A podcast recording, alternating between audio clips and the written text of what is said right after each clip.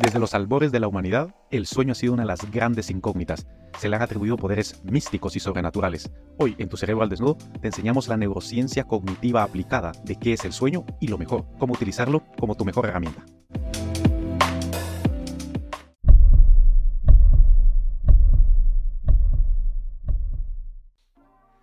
Bueno, te damos la bienvenida a un nuevo podcast de Tu Cerebro al Desnudo. Estamos ya en el 102, ahí desde la barrera de los 100, que además hemos empezado un nuevo año.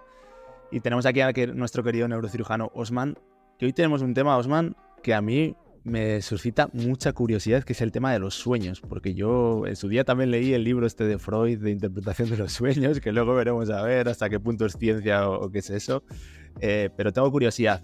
Así que lo primero que te preguntaría es, qué es los sueños, o sea, qué son los sueños, qué pasa dentro del cerebro para que soñemos. Bueno, pues nada, y lo primero de todo, antes de contestarte esa pregunta, ¿qué te han traído los reyes? No me has, no, me has contado, cuéntame. Va, carbón, carbón, carbón. combustible, entonces, mucho combustible.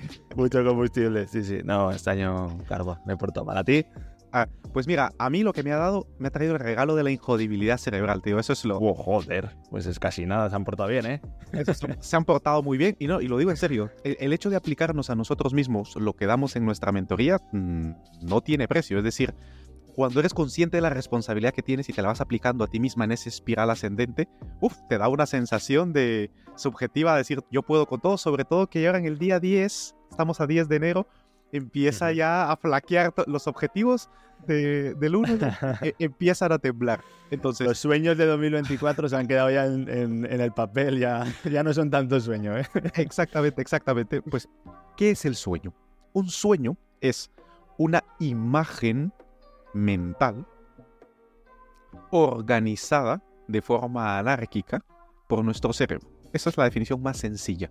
Y al decir imagen no me refiero solo visual, hay sonidos, hay sensaciones, etc. Entonces, algo más neurocognitivo, algo más científico. Distintas áreas de nuestro cerebro están reorganizando la información, que es lo que sucede en la fase en la que soñamos. Y mientras reorganiza esa información, es como que te pusiese un descansador de pantalla algo, hay personas que tienen algo que se llama fantasía, que son personas que son incapaces de formarse una imagen mental. No, ah, aunque, eh, aunque lo intenten, no pueden. Sí, sí, es más o menos de 1 a 5, pero de media de 2 a 3% de las personas. Entonces tú dices, imagínate un coche rojo rotado en el cerebro y tú no puedes, por más que quieras. Las personas con la fantasía sueñan menos, barra nada. Y cuando lo hacen, la riqueza sensorial del sueño es muy poca, lo cual nos dice que realmente los sueños literalmente están en, la corteza cerebral. Y lo que sucede es muy interesante, porque cuando estudias, haces una polisonografía y el patrón electroencefalográfico de lo que sucede en tu cerebro mientras estás soñando, te vas dando cuenta que, uno, la adhesión a la realidad es variable, por eso hay veces que tienes sueños súper reales, que tú dices, es que es imposible diferenciarlos de la realidad. Y luego si tú estás volando, por ejemplo, oh, es, obvio de que, de que el, la adhesión a la realidad es más suelta. Tienes como un botoncillo allí de que tienes mayor o menor adhesión a la realidad. Segundo, las modalidades sensoriales como la corteza prefrontal mientras estás dormido está suelta y la corteza prefrontal es la que va organizando y te dice, oye, un momento, esto, esto es esto va aquí, esto va aquí. Es cuando tú ves algo, tú dices, esto no puede estar sucediendo, esto es una ilusión. Ya. Es, es, lo que, aunque tú veas un impulso sensorial de cualquier tipo, tú dices, no, no, esto no puede ser real, ¿no? Entonces imagínate que tú cierras los ojos y alguien te empieza a hacer un caminito así.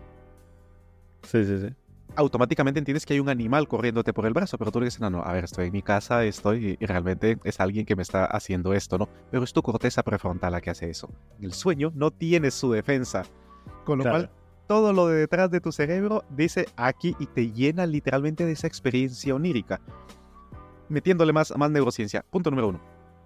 El, hipocampo, que es el que codifica y registra la memoria, empieza a tirar a mansalva de, todo lo que encuentra, se vuelve loco. Y entonces vas teniendo, vas saltando de una escena a otra, de un sonido a otro, de una experiencia a otra. Ese desorden es porque el hipocampo no tiene no tiene la plantilla de cómo organizar las cosas en un recuerdo coherente o en una imaginación coherente. Y eso es porque la corteza prefrontal está suelta. Segundo, las cortezas sensoriales, parietal con el tacto, la temporal con los sonidos, las asociaciones tridimensionales, occipital con la visión, el sistema límbico y la emocionalidad, por eso puedes despertarte llorando, por ejemplo. Todo eso también está suelto, con lo cual es una montaña rusa, no solo sensorial, sino que también emocional. Y si a eso le sumas de que tienes, estás relajado a nivel muscular y no te puedes mover, por eso hay gente que cuando hay una pequeña disociación, haces esta sensación de que sientes que te estás cayendo y es porque tu corteza no está completa, está desconectada del tono muscular y entonces la interpretación que hace tu sistema vestibular es de caída y tienes la sensación que te estás cayendo. O por ejemplo, si vas a dar un, pedalazo, si estás soñando de que vas en la bicicleta, por ejemplo, tú que, que has hecho bastante bicicleta o ir a correr, puede ser que de repente des una patada como que vas a correr o un pedalazo porque no estás totalmente relajado. Esto es lo que le da la particularidad de la riqueza sensorial que tiene un sueño. Claro, antes decías que hay personas que sueñan menos y, también pasa que hay personas que se, recuerdan más o menos de los sueños cuando se despiertan. Entonces yo te quería preguntar, ¿realmente soñamos siempre? ¿O hay veces que hay, hay noches que no tienes sueños y otras que sí? O sea, ¿soñamos siempre lo que pasa que hay veces que recordamos y hay veces que no? ¿O hay veces que no soñamos? Esto segundo es lo más parecido a la realidad. Es decir, la mayoría de las personas soñamos todo el tiempo. El grado de complejidad de esos sueños es diferente, pero justo como bien dices, la mayoría de nosotros no nos recordamos de qué hemos soñado. Claro. De hecho, porque los sueños que se recuerdan es porque estás en una fase un poco más despierto, no estás en un sueño tan profundo. Y, es por eso, y es por eso que lo recuerdas. De hecho, la, mejor forma de hacerlo es cuando tú te despiertas, ponle, tú, tú que te, normalmente te despiertas sobre las 6, imagínate que te has despertado a las 4 y media. Entonces no te vas a levantar porque es muy temprano, pero tu cerebro sabe que en un ratito tiene que, tiene que despertarse. Te vuelves a la cama y empiezas a soñar como un cabrón. Ya. Y es precisamente porque no terminas de profundizar en el sueño, no da tiempo, no tienes los 90 minutos para que se cumpla un ciclo completo y entonces te quedas en la superficie y ahí tu cerebro se vuelve loco y, te, y empiezas a soñar con un montón de cosas y los sueños tienen más asociación en esa fase con lo que estás viviendo y es allí donde surge la interpretación de los sueños. Claro, que yo pensaba que en el libro de Freud, que seguramente habrá muchas cosas, es pseudociencia, ¿no? Habrá muchas cosas que serán discutibles, pero sí que hablaba de que al final lo que soñamos todo, la mayoría de las veces tiene que ver con cosas que han pasado ese día o, cosas que estás viviendo en ese momento, etcétera, porque al final lo que tú decías, el cerebro coge del hipocampo. Y, pero yo te quería preguntar, Osman, con lo que has dicho ahora, me ha venido muy a la mente una anécdota de Salvador Dalí, que él decía que lo que hacía era que se, sentaba a echarse como una mini siesta con una cuchara en la mano. Y, él, y, hay una imagen muy buena en internet que está Dalí como durmiendo y pone Dalí is working. Y él decía que hacía eso porque en cuanto se le caía la cuchara al suelo, se despertaba y entonces esos sueños que había tenido en ese periodo tan corto, sí que se acordaba muy bien y a veces le daban ideas para, para obras, para cuadros y tal tendrá que ver con esto que acabas de decir tú, ¿no? Que te, que te acuerdas de esos de la última fase. Claro, de hecho, vemos las obras de Dalí, precisamente está, está esta experiencia onírica puesta en su arte. Entonces, efectivamente, él utilizó algo fundamental que utilizan todos los genios creativos, y es que utilizan el sueño como lo que es, como una herramienta, y saben cómo usarla. O sea, no la dejan, no dejan su utilidad al azar. No, por ejemplo, atletas, bueno, queda claro en la creatividad. En la creatividad, si tú, si tú te despiertas a las 3 de la mañana con un montón de ideas, no sé tú, Ignacio, pero yo desde que lo leí, me lo apliqué a mí mismo y ahora sé la explicación neurocientífica. Yo tengo mi libretita, mi blog de notas y tú ya sabes cómo son mis, mis, eh, mis rayajos, ¿eh? Gracias. Eso es infumable, o sea, es infumable aún cuando estoy despierto, ya cuando es dormido ya ni te cuento. Doy fe que lo tengo que traducir.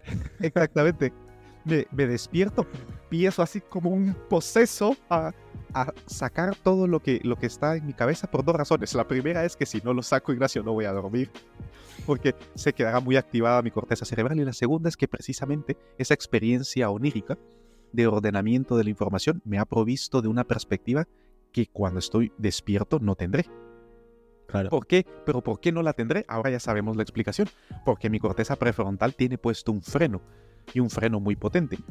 Hay personas que su naturaleza es ser pues muy ordenadas, muy taimadas, muy sistemáticas y aunque tengan poco o mucho freno prefrontal, no cambian significativamente su forma de ser y su comportamiento.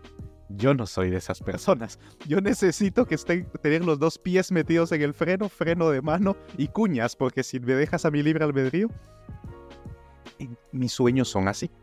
Entonces, punto número uno, tener siempre algo con que anotar cuando te despiertas soñando. Punto número dos, se llama el, el primado del sueño o el anclaje del sueño cuando ya estás realmente que ya te estás quedando dormido, esto es importante, Ignacio. Tienes que estar ya casi quedándote dormido, porque si estás despierto no vas a poder dormir. Claro.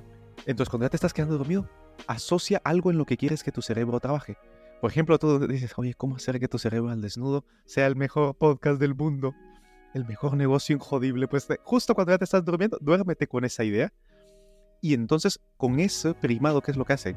Tu hipocampo se quedó con esa idea y entonces empieza, recuerda que tienes una red semántica y al quitar el freno de tu corteza prefrontal, entonces tu hipocampo está literalmente como en, como en Google o como ChatGPT buscando asociaciones con ese concepto que le has dejado. Si lo haces despierto ya no te dormirás porque activarás tu corteza cerebral y no podrás dormir. El timing aquí, el momento es fundamental. Así que los que entraron a escuchar este podcast con solo que se lleven estas dos ideas, tener una libretita para anotarlo, para despertar por la mañana, y cuando ya se estén quedando dormidos, dejar esa idea en la que quieren que su cerebro trabaje por la noche, pues eso ya compensó el haber, el haber entrado al podcast, ya te lo digo. ¿Y influye algo en que ese priming lo hagas diciéndotelo en voz alta o simplemente diciéndotelo internamente? Porque claro, no te puedes despertar, entonces... Porque me interesa mucho saber cómo hacerlo, ¿sabes? bueno, te lo cuento después que me digas tú cómo podemos obtener más información de esta todos los días. Eso, lo contamos en una cerebrina, ¿eh?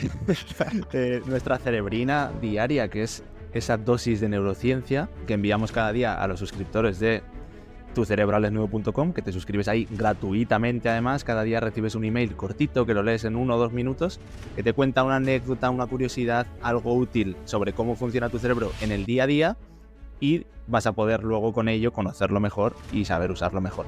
Así que suscríbete en tucerebral.com que es gratis. Y ya hay 4.800 y pico personas ahí leyendo cada día a las 3 y cuarto de España su cerebrina. Así que. Comunidad a la que llamamos cerebros injodibles, por cierto. Cerebros injodibles. O sea que si quieres ser injodible, que mola mucho, suscríbete. Oye, pues te lo dejo a ti, si quieres lo contamos en la cerebrina. Claro, claro. Lo, vamos a contar porque ya, ya, ya, lo has preguntado, entonces no vamos a defraudar a nuestra audiencia. No importa Esto es lo importante, que no importa.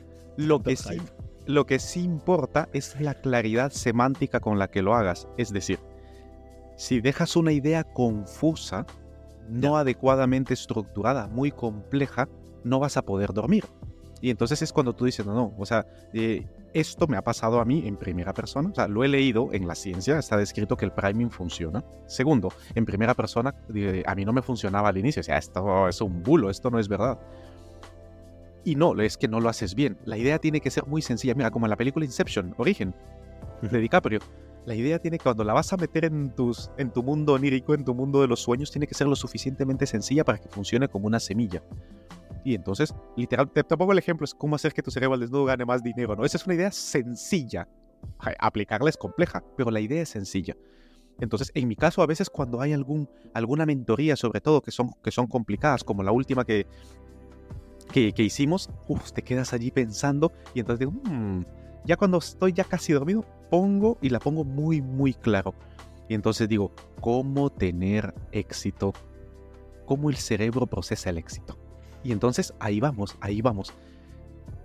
Si lo haces en voz alta o voz baja, no importa, pero tiene que ser una idea corta sí, y muy sencilla, Ignacio. Lo importante es que sea muy sencilla, que tu cerebro la entienda.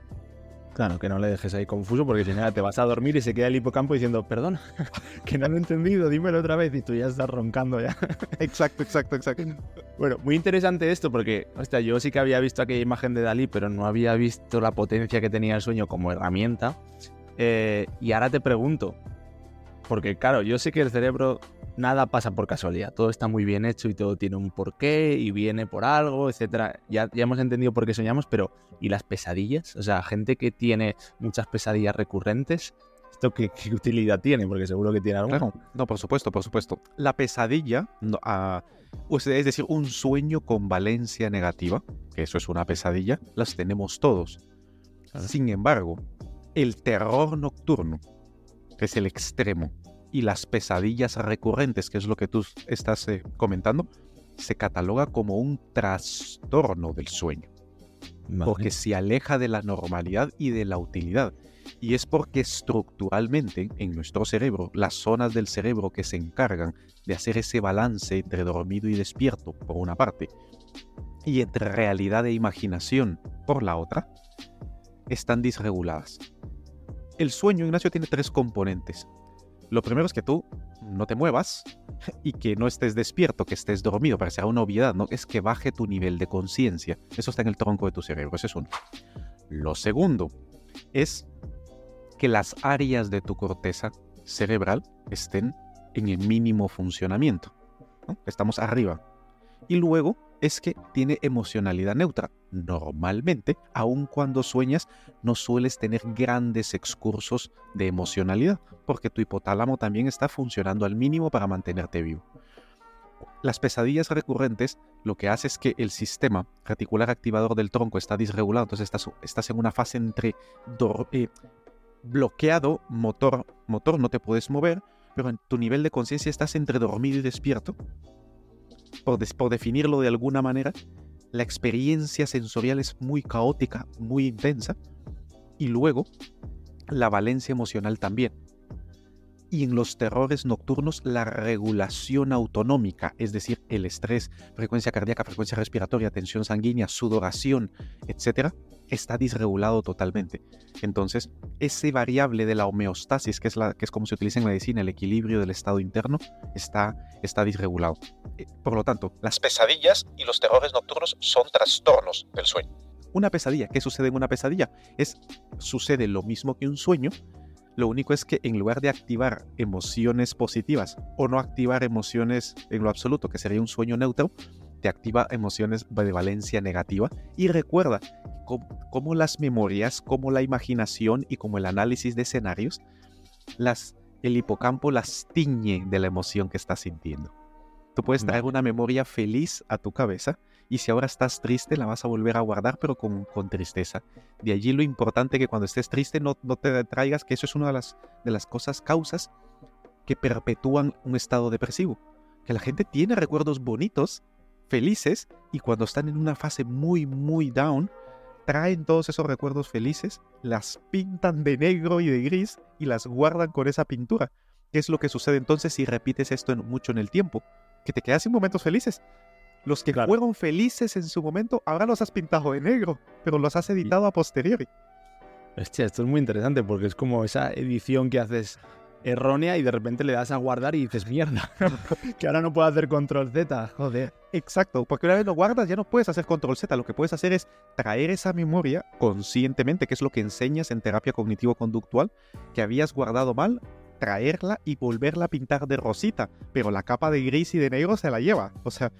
Eh, claro, claro lo que, lo que se conoce coloquialmente como cambio de narrativa, cambio de chip, cambia la historia que te cuentas. El cambio de historia que te cuentas es reformular lo que te sucede con nuevas palabras y asociarle una valencia e intensidad emocional distintas para guardarlas en un, desde una perspectiva más positiva. Lo mismo que sucede cuando imaginas, lo mismo que sucede con tu memoria, es lo que sucede cuando sueñas, es lo que quiero decirte.